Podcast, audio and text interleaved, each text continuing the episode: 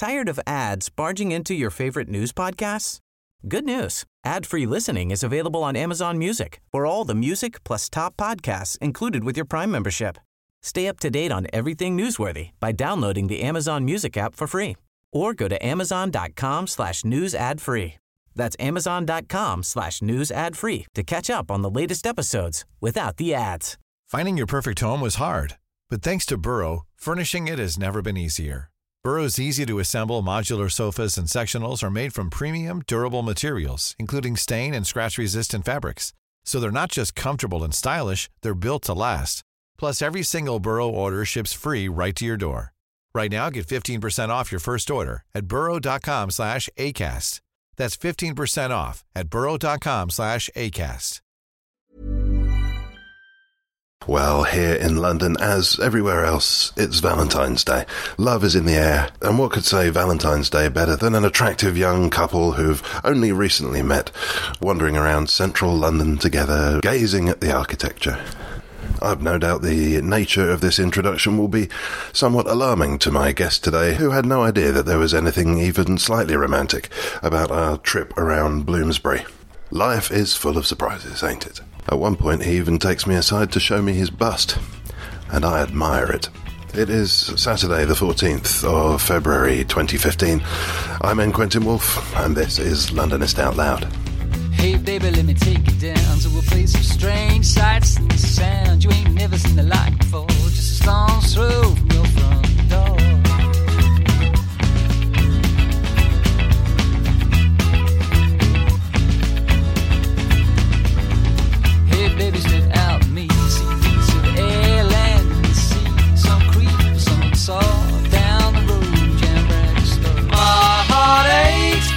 far off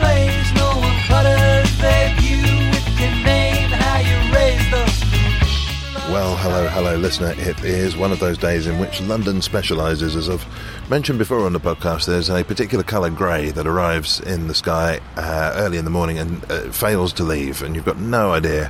Uh, just by looking around you at what time of day it might be, you can feel a, a general despondency in the air. Uh, we're, go- we're hopefully going to uh, cheer things up just a little bit. We're in Bloomsbury, and we're in Gordon Square, which is a place I've not been to before. And in fact, my guest today, Yannick Pucci, has managed already to introduce me to a part of town which has been just under my nose for a very long time. I've worked just around the corner from here. I've certainly been up and down the streets that run parallel with those bordering the square, and yet I had no idea that this bit of London exists. And shame on me because a couple of my literary heroes have been knocking about here, it would seem. If we close our eyes, we can almost imagine we're in the countryside, can't we? With the birds in the background. Yes, I'll, I'll buy that. And we're here uh, primarily to talk about Art Deco. Uh, we should say, of course, that you're a tour guide, an independent tour guide. Yep. And, and where I really want to start is how you find yourself becoming an independent tour guide. That must be a leap of faith. Yes, it is quite a leap of faith. How long and how much time do we have uh, for me to tell you the whole story? But uh, sort of my um, tour guiding experience all goes back to uh, the British Museum, where I've been uh, volunteering for the five past years. And um, during my first year, I was offered to do one of the uh, short uh, eye opener tours, which are sort of half hour introductions to different parts of the collection. And I was offered uh, the Japan tour, and I immediately uh, jumped on it, and I've never looked back since. So uh, that's how uh, the uh, tour guiding gig started, let's say. So for two years, I did that tour, and then I suddenly decided, oh, you should take your ideas and uh, your tour guiding um, out of the museum and do your own. So, um, and here we are, four years later. You pick up, as you obviously, as anybody meets anybody else, you pick up little clues about what you think they might be and what sort of person you might be Yep. dealing with. I've got to say, a lot of the tour guides that I've met have one or two clues to uh, a flamboyant personality. Whereas, I'd say, uh, just on casting a casual eye over you, uh, one might be surprised to learn that you've uh, you've got those qualities. I mean, do you have those qualities? You seem to have put yourself in a job which requires a certain degree of extroversion. How easily does that come to you? Yes, it is something completely new to me, and if you had asked me five, ten years ago doing tour guiding, I would probably have laughed at your face and said, never in a million years, but there we go, life, never say never. So it was really quite of a leap of faith, and it was certainly uh, something completely radical for me. And I still remember the first time I uh, did the tours on my own at the museum, a couple of minutes before I really wanted to almost disappear, and I was. What did you get yourself into, Yannick? Are you completely crazy? But, uh, you know, then people are there and you're expected to do uh, the job, and uh, there is no running from it, so you just need to embrace it and go for it. But it is really sort of completely the opposite, let's say, of who I was um, 10 years ago. And you sort of embrace a certain type of character, and it is almost a bit like acting, but not quite. Uh, as such, but it, I always like to compare it a bit. It's a heightened version of me, you know, as they usually say when you watch people on reality shows on TV. You know, it's a bit them, but not quite them. It's a bit exaggerated, but still. So uh, that's uh, that. Well, I- enough about you for the time being. uh, let's talk about the. Please, let's continue talking about me. Joking. In fact, you know what? Let's just put e- everything we got planned to one side. Yeah. Half an hour more on you. yes. So where do we continue, really? Now? Um, a good idea, probably, to orient ourselves would be to get a sense of the sorts of tours that you run and uh, maybe find out how they came to be what you're focusing on. Yep. So um, my first sort of independent tour on my own was uh, a tour of Holland Park, which I still do uh, today. And that sort of is a bit of a bridge between my own thing and the museum thing. So as I was doing the Japan tour at the museum, I thought, oh, let's explore other Japanese connections here in London. And so uh, I went to Holland Park, and I was quite intrigued by the Japanese garden that they uh, have uh, within um, the park, and uh, so that's really what got me off and started. And I was They used to have wild pigs in Holland Park, didn't they? Yes, sometimes they have pigs. Now, in recent years, they've introduced cows sometimes. So there's lots going on there. And um, so I was a bit um, intrigued by the whole um, sort of um, history of the garden because you won't find that much uh, information within the park itself. And, uh, you know, in Japanese culture, everything will be heavily codified. So I knew that there was a bit more to it uh, than at first glance. And so I researched it and uh, I uh, discovered quite a few bits and pieces about it, and it is the most authentic Japanese garden here in the UK. So, uh, and to this day, the uh, Japanese garden designer still comes back, and uh, he sometimes wants to fiddle around and change things. But then, totally different uh, for my Art Deco walk. That was really a bit of. Um, lucky chance encounter as well. It was a bit of a crazy idea that I had one Sunday morning, and suddenly it popped into my head. You have so many Art Deco buildings uh, in uh, Bloomsbury, and I remember it was summer, and I started looking around and seeing them everywhere. And I knew that in uh, October the Bloomsbury Festival would be uh, taking place, so I uh, emailed them sort of one month and a half before, and they were just before. Um, getting to the deadline of uh, printing uh, the brochures, I spoke with the uh, festival organizer, and she was. We decided to uh, go for it, and then I quickly did the research and all those bits and pieces. And um, when the walk finally came, I thought. Oh, you know, it's going to be a niche walk. Not that many people will be sort of interested in Art Deco architecture. And uh, then on the first day of the festival, 50 people turned up, so that was a bit uh, surprising, let's say. And uh, we did it, and everyone seemed um, to love it. And I've really uh, sort of learned since then that the public really has the strong interest in uh, Art Deco architecture. And also, to some extent, the Art Deco lifestyle, but um, that's a bit less uh, evidenced on the streets, let's say, of London. The moment I knew we were going to be talking about Art Deco, of course, I do what anybody would do and uh, try to summarise my knowledge of Art Deco. Yep. And are, are practically flatlined. Uh, I- I've got a very clear idea of, of wh- what Art Deco looks like, but attempting to uh, formulate the the rules of it, or I mean, we of course all know uh, that it surfaced uh, around about the 1920s, 1930s. Yep. Uh, we think of those very geometric shapes, I suppose, as, as one of the qualities. But of course, Art Deco isn't just inherent in architecture; it also appears uh, in other art forms. Yep. And and at that point, I started to uh, struggle uh, manfully, but uh, struggle nonetheless. How would you introduce Art Deco in all its various forms? Yes, so as you mentioned, uh, I thought it was quite interesting how you sort of um, referenced the visual quality of Art Deco, which is certainly very inherent. And it's quite funny because immediately when you see a Deco building, you sort of recognize it for what it is.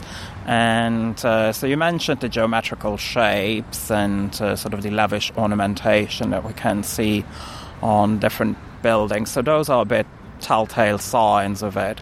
But the Art Deco movement really goes back to uh, 1925 and an international sort of design fair which was happening in Paris at that time. And uh, so it's from there really that uh, the movement really takes over all across uh, the globe. And it has different forms and variations and influences. But one of the things which I thought quite interesting while researching the movement is that uh, the Art Deco as a term was only coined in the 1960s and it was in use before but not as sort of uh, popular as it is now for example. And back in the day you would have referred to that style as jazz modern or steel modern so art deco as a concept sort of dates from the 60s and at that time you had a bit of a revival with the style if you think at the Biba clothing store in uh, High Street Ken for example they would have a bit appropriated those uh, design styles and brought them back to life in uh, their department store.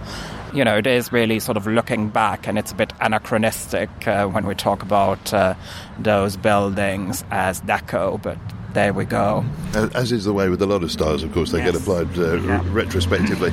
Uh, and I'm, I'm a big fan, I must say, of one of the, the offshoots of Art Deco, which is, I think it's called something like Air, Airflow Moderne or Streamline modern. Streamline modern. Yeah. Well, there we go. This is a bit uh, controversial as well because some uh, architectural critics they will say it's sort of a rejection of the Art Deco movement. Some people will say it's a sort of progression of it. I think maybe the best way for us to look at it is as an update and sort of uh, bringing it further. But if you like Streamline Modern, you must uh, really go see the uh, Daimler Garage, which is very close to uh, Russell Square Tube Station and also part of my tour. So it's a beautiful 1930s uh, garage which uh, takes those elements up and uh, it's a beautiful example of what is often being referred to as the Miami Deco because it will be white and it will make us sort of think of those beach towns, LA, Miami, of course. Both cities in the US uh, sort of associated with the Deco movement. I, I sort of think of Gotham City uh, in uh, Batman as well as, as being a bit deco. Yes, and that will sort of bring us to the second variation of uh, the Deco movement, which will be the New York Deco, which is often sort of being highlighted by the skyscrapers. Oh, the Chrysler Building. The Chrysler Building, indeed, but also here in uh, London and especially Bloomsbury, we can we actually see it? No, we cannot see it uh, from uh, where we are sitting, unfortunately. But I'll show it to you later. Senate House, which was one of the first uh, sort of high tall buildings uh, here in London, and uh, it is often being considered as the um, first skyscraper here in London.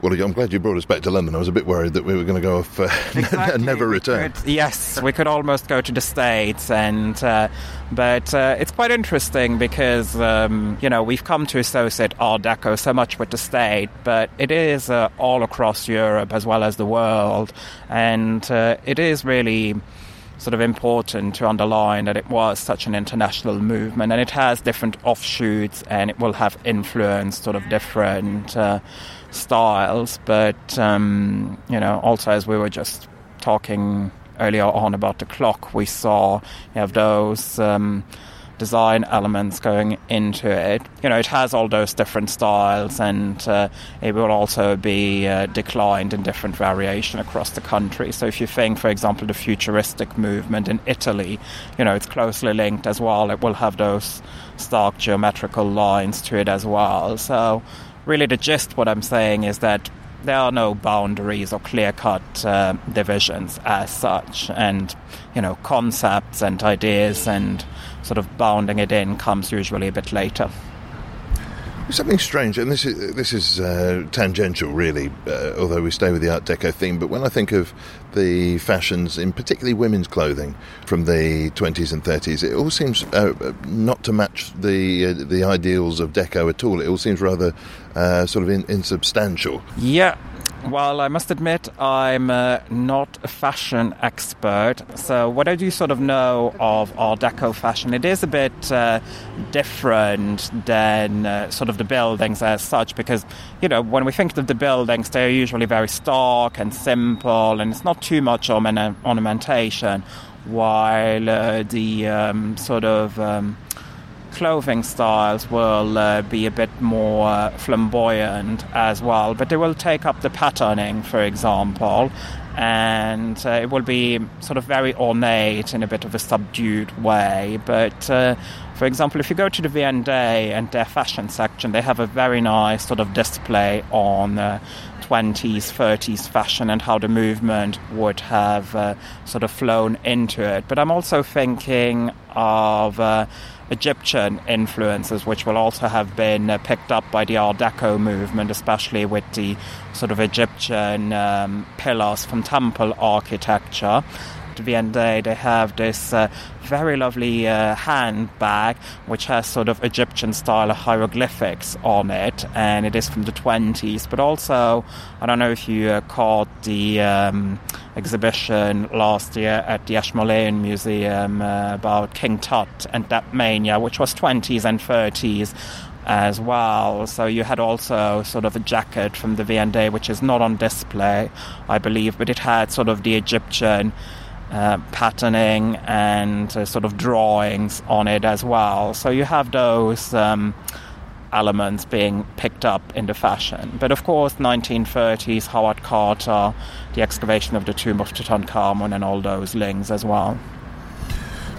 Uh, I think you did very well there for somebody who's not an expert in that particular part of Art Deco. Yeah, who knows, maybe a future tour happening there or uh, collaborations. We don't know. But I think also when you mention fashion and uh, also sort of leading a, a bit back to. Um, generally Art Deco. At the same time that the movement becomes popular, we also have uh, the golden age of Hollywood, which will tie into it, which also explains why a lot of uh, cinemas will be done in an Art Deco fashion. So unfortunately, we don't have any Art Deco cinemas sort of left in uh, Bloomsbury, but there are quite a few around London. Yeah, I was uh, past the Coronet on Holloway Road. Is would, yeah. that would that fall into that category? Yeah, no, definitely. It has the uh, strong lines and uh, sort of the. Um, geometrical patterns to it, and um, so you have quite a few uh, here and there. There used to be one on Tottenham Court Road, but it was, I think, demolished in the 70s or 80s. It's uh, now a building site, which is a bit of a shame. I'm going to see if I can bag myself a, a, private whistle stop tour of some of the Art Deco in the area for the second half of today's episode. Uh, the signs are looking good. There's a there's a reluctant nod going on there. Not reluctant at all. Let's go for it. You know, it's a day of discoveries, as we've noted already. So uh, let's go for it. Fantastic. Okay, well, uh, before we head off then, and we'll uh, go to a word from our sponsor in just a moment, before we do that, you have a couple of blogs that people might want to reference. Yes, so uh, my main website and uh, the blog on it is known as londonunraveled.com, and you can find out all about uh, my tours as well as uh, other endeavours or my volunteering work at uh, the British Museum. And uh, next month, I'm sort of also going to launch the follow up to my Art Deco in Bloomsbury tour, and that will be the Art Deco in the Strand tour. So, very uh, flashy buildings there, and quite a nice bit of quirky history here and there as well. So, Okay, well, as uh, as suggested, we'll be back in just a moment with a tour of Art Deco Bloomsbury. Londonist Out Loud is sponsored by Audible. To claim your free audiobook from a range of 60,000 titles, try the Audible service on 30-day free trial. Audiobooks can be saved as MP3s and played on your compatible phone, tablet, or desktop, or burned to CD, and they're yours to keep. For your free audiobook, go to www.audible.co.uk slash Londonist and click through.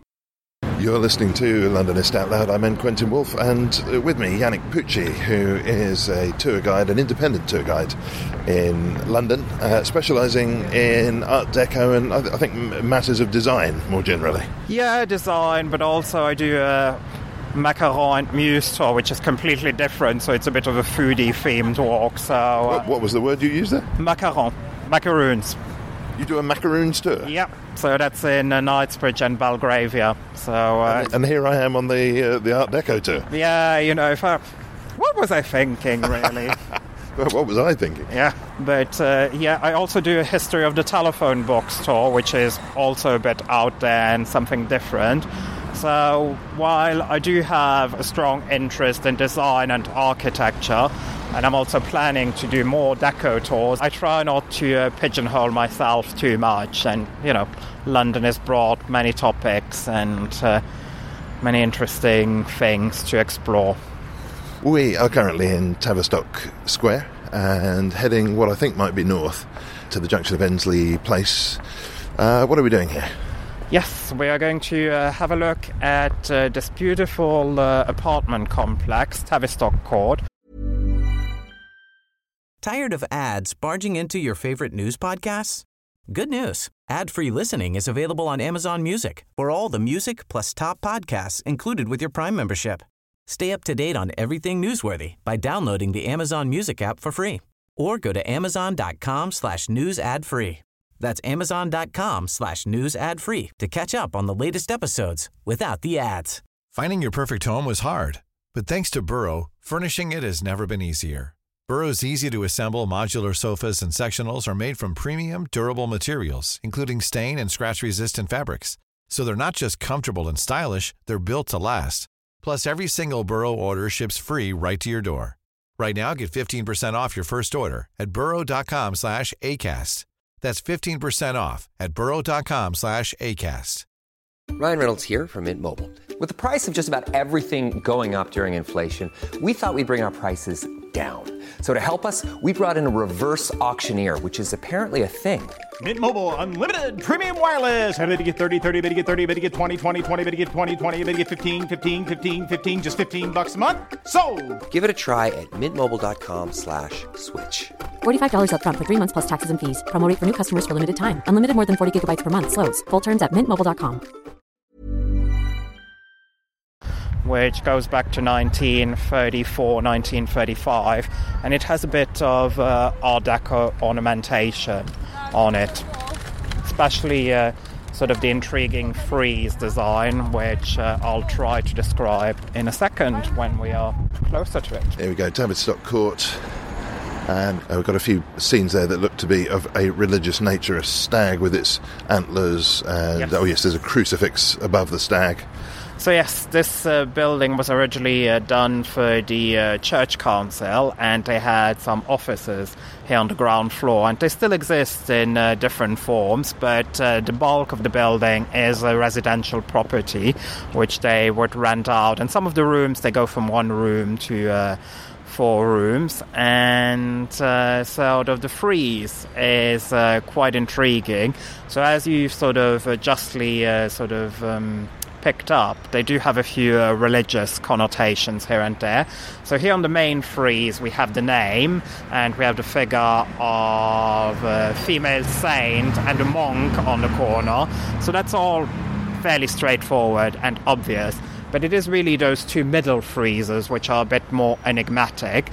So uh, you have this soldier and uh, you have the stag in the background and also the golden cross at the top, which is emanating uh, light. A, a Roman soldier, we should specify. He looks Roman, but uh, you're sort of uh, stealing my point there, but uh, I'll allow uh, you to do that uh, for the purposes of this uh, interview. You know, I always joke I'm a bit the sidekick on my own tours, and you've just proven it here live on tape. There we go. But, Oh, boy, am I in the yes, doghouse. It does look a bit Roman, but this is actually uh, a medieval story, and it's uh, depicting Saint Hubert, who was a uh, Belgian saint, and uh, his uh, wife and his baby had died, and for a long time he was mourning them. But he was also a big hunter, so one day he decided to go back into the forest to hunt.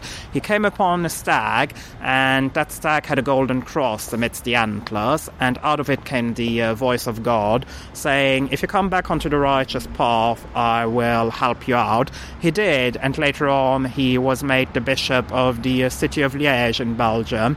But, uh, you know, in this depiction, he does look very much Roman or. Um, Greek, for example. So you have those, uh, you know, how the Art Deco movement would also have picked up some classical elements, and uh, so there you have a bit this uh, mishmash of, uh, you know, medieval story made a bit to look like, you know, antiquity. Uh, What's the information flow here? Is it that you, and this seems unlikely to me, that you stumbled upon this freeze and then managed to find out that story, or, or did it come the other way around? You heard the story and then came and looked at the place? Uh, no, I, uh, as with most buildings, I will first see them and I will sort of um, be attracted to them in a different way, and you'll pick up all those details. And Well, you uh, make it sound very easy. How how did you find out about this, for example? uh, about this building here, well, first of all, walking and having a look. So it's always a matter of looking up, looking down, looking sideways, and taking it all in and picking up on the details. But uh, then I had a bit of a look online.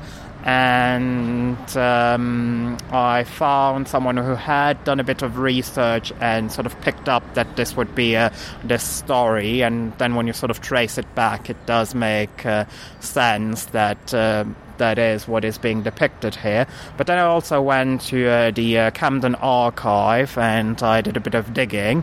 But I found a book which uh, the Church Council had released about their own history. They will tell you everything that you don't want to know in that book, but they won't tell you anything about the ornamentation or the frieze. So that's also why the name of uh, the artist is uh, lost. But you see, with those ones that we've just discussed, it's fairly sort of um, straightforward to pick up a few of the uh, religious connotations, and uh, it makes sense also on the. um frieze with the name at the bottom. You have uh, the scallop shell, which will be uh, the pilgrimage sign of going to uh, Santiago de Compostela in Spain and all those kind of things. But if we have a look at the frieze over the doorway there, that's sort of where all the religious connotations do get lost because you have those sea deities on it and also a ship. And uh, during one of my um, you know previous tours that I did uh, a couple of weeks ago, someone suggested that almost a ship looks a bit Viking on it. So you you know that's sort of where all the religious symbolism uh, gets lost. And you know, merman, mermaids are not necessarily um, associated with any uh, religious uh, notions. So that's where a bit. Um, the ideas behind it do get lost, but especially on a tour, having a bit of mystery usually does help, and uh, so we can have a bit of a discussion about it and chat and try to figure out what is happening here. But I don't have a definite answer, but I do love the very stylized waves at the bottom and how they are sort of being depicted. Uh, we are going to move on from Tavistock Square. Uh, where's our next stop? Now we are going to have a look at the uh, Daimler garage uh, next to uh, Russell Square Tube Station.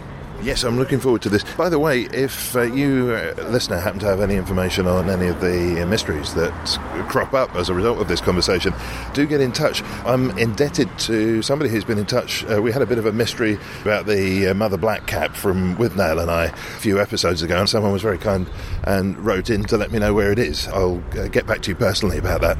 Um, but I'm, I'm delighted. Do have a look in the comment sections of uh, the Londonist Out Loud episodes. If anybody also fancies solving a mystery for me, there's a beautiful building in uh, Bethnal Green.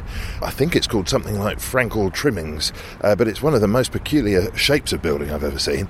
I might find that my guest today knows something about it, or I might not, but I, I, it's got a whiff of deco about it. I don't know about the building you're referencing, and I'll look it up. But always, when it comes to building, a good tip is to have a look at uh, Pevsner, which uh, he was an architectural historian, and he has released a series of uh, books in the 60s and 70s, and they've been updated since.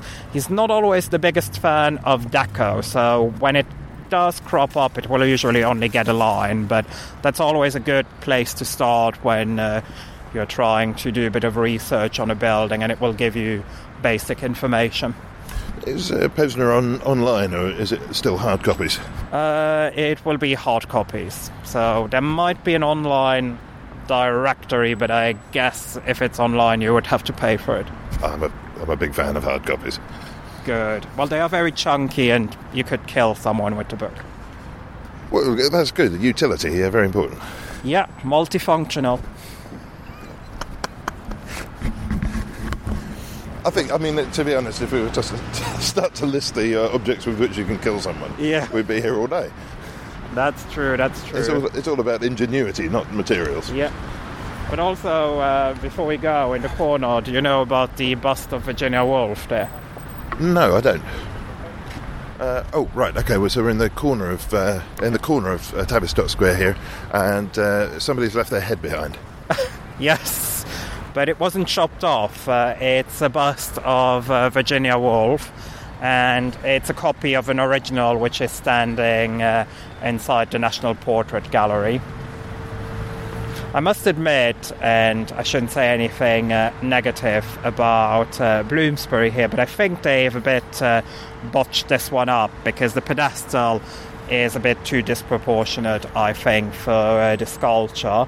And you know, she's such a prominent figure here in uh, Bloomsbury, you'd think she'd needed something a bit more extravagant. And I'm not saying necessarily over the top, but also she's hidden in this corner here and uh, sort of a bit lost. Well, for me, the unfortunate effect of this pedestal is because it takes her head up to where her head would probably be in real life. Um, so you, we go down as far as the shoulders with the bust, and then it becomes this rectangular column. It looks as though the rest of her is in that column. I'm s- sort of reminded of uh, various sci-fi shows uh, where a futuristic wheelchair is being used, and you can just see the head of the person poking out of the top. That's a very nice description. I might have to steal that one for a future tour, but You can have uh, that one on me. thank you, thank you. You're being so gracious to me and today. But uh, yeah, no, it has that sort of monolithic quality to it, and uh, I'm not sure it's the best representation. And um, but there we go. It has a nice quote on it. And it tells you that uh, while walking around Tavistock Square, she got the idea for to the lighthouse. Listener, I'm going to spare you every single fascinating footstep of our trip from Tavistock Square down to Russell Square, but we've just hit the junction with Coram Street and we've come upon a, a rather attractive building here. Uh, I shall hand over to my guide to describe it. Yes, here we've come to uh, Russell Court, which is a huge mansion block of 500 units, which was done in 1937, and it's linked to one of the architects who also did uh, the BBC Broadcasting House, for example. And here we are looking at the corner of it, and we can see a concave curve to uh, the shape of the building. And we are standing just next to uh, the entrance to a car park, but this car park back in the day used to be a petrol station. So, um, you know, also the 20s, 30s, the same time as the Deco movement is uh, really uh, creating waves, also the car is really uh, growing in popularity, which uh, leads us sort of to the next building we are going to see, the Daimler Garage, which would have rented out uh, chauffeur-driven limousines to uh, the bright young things of their day.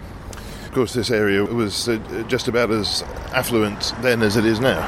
Yes, I think the history of Bloomsbury has always been sort of cosmopolitan and I wouldn't necessarily say uh, rich as such, but certainly middle class, but also a lot of the. Um, you know, figures we have counted a bit while walking around the Bloomsbury group, you know, they often sort of wanted to pass themselves off as the people, but, you know, they had money and some of them had links to uh, aristocracy. If I remember correctly, a, a, tenement building that I lived in in uh, West London was probably of around about this vintage. Um, certainly had a lot of the flourishes that I'd associate with Art Deco, and uh, the building was uh, pretty much falling apart. Certainly, the lift was always out of service. Uh, the floors seemed to be coming apart frequent leaks from upstairs and so forth. It was a joy to live in. I wonder what sort of shape a lot of these buildings are in. You hear of some of those buildings from the 1960s where the, uh, I think it's called concrete death, where the, the concrete all collapsing under its own weight. Is it that a lot of the uh, Art Deco buildings are coming to the end of their usefulness, or did I just uh, pull a bad hand?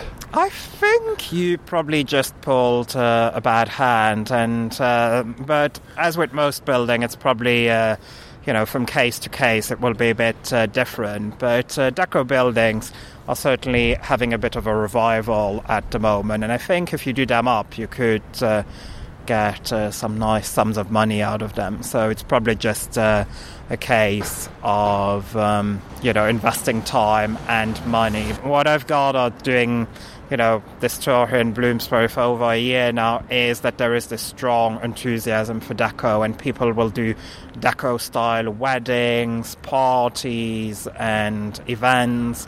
So uh, it is almost a style that has never gone out of fashion. This is going to be our last stop on our whistle stop tour, and this is a real treat. And again, uh, I've been around the Russell Square area an awful lot of times, never ventured up this street and uh, this is a, a, vision in white uh, in front of us. And just as we start talking about it, UPS has arrived uh, indeed, to, to plant indeed. themselves in front of the building. Indeed, indeed. Well, that's, uh, you know, tour guiding. There will always be an unpredictable nature to it, and uh, things uh, won't necessarily go off as you want them to go. But yes, here we've made our way uh, to the Daimler garage, which you can find on Herbrand Street, which is just off uh, Russell Square Tube Station. And so this garage goes back to 19. Uh, 31, and it was done by the architectural company known as Wallis Gilbert and Partners, and they are responsible for doing another famous Art Deco building here in London, which I'm sure many of your listeners will be familiar with, the Hoover Factory in Perivale. And so uh, this, uh, however, came one year uh, before they did that one. So maybe we can see this a bit as the blueprint, the model, because you'll see it's a bit uh, similar uh, design style, for example and you have uh, the very stark white. And this was sort of done on purpose, so you could always repaint it and keep it uh, fresh. But you'll also see that now it's owned by an advertisement agency, but that also explains why it is so pristine at the moment. And you know, in advertisement, as in many industries, first impressions do count, and uh, it is a listed building as well. And so uh, you can see a lot of uh, geometrical shapes throughout the whole of the building. And so the cars they would have come in this side and uh, driven up uh, via the ram, and you can see the beautiful curves of uh, the building but um, you know you called it a vision in white and it certainly is. And this is an example of the miami deco which i was uh, referencing a bit uh, earlier on. And uh, this one has quite a few uh, different sort of uh, nice ornaments to it. You can see the green coloring for example which is used throughout on the doors on the tiling on the uh, metal frames for the windows. You also mentioned Streamline Modern earlier on, and this is a building which sort of fits that bill as well. So you can see it's a bit a softened up version of Art Deco, and it has the different curves here and there. But also, if you just have a look straight ahead of you, you can see a sort of that very large window there. And this is almost a bit like an optical illusion. It will make your eye wander to the top and uh, make the uh, building look a bit bigger. Because if you have a look at it from uh, the other side of the street, you'll see it's not that tall actually. But also, this very tall window is sort of a bit uh, modeled on uh, Egyptian temple architecture, so it could be a pillar, and uh, you know, which is sort of being shown via the different tiling and the color scheme. It's something you would see, for example, on various cinema buildings as well. This really is an incredible structure, really pleasing on the eye, and also completely at odds with everything around it. The big difference, of course, is that the uh, the brickwork's covered up, and I, I suppose I'm beginning to uh, reach the understanding that that's one of the big separating factors within Art Deco. There's that kind of stark brick look, and then there's this whitewashed look that does everything it can to hide the bricks.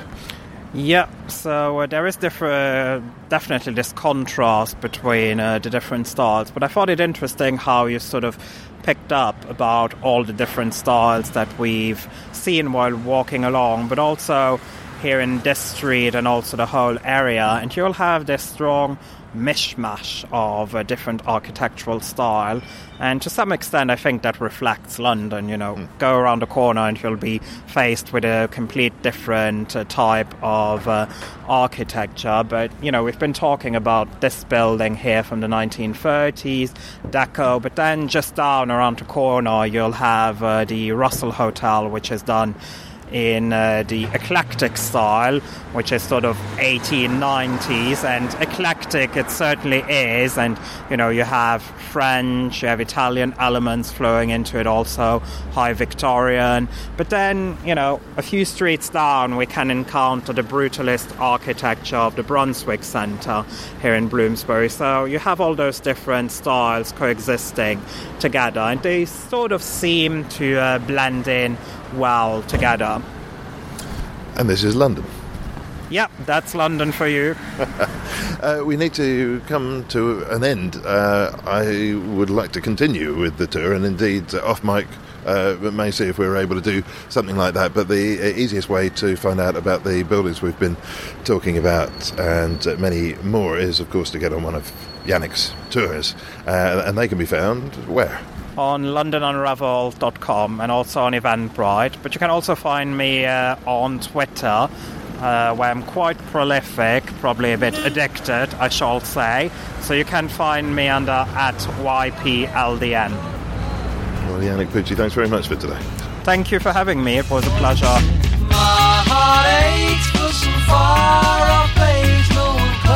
That's all for this week. My thanks for this week to my guest Yannick Pucci. Thanks too to Mark Barrett and Bernie Barkley. Theme and incidental music were by Songs from the Howling Sea. I'm N. Quentin Woolf. That's a wrap.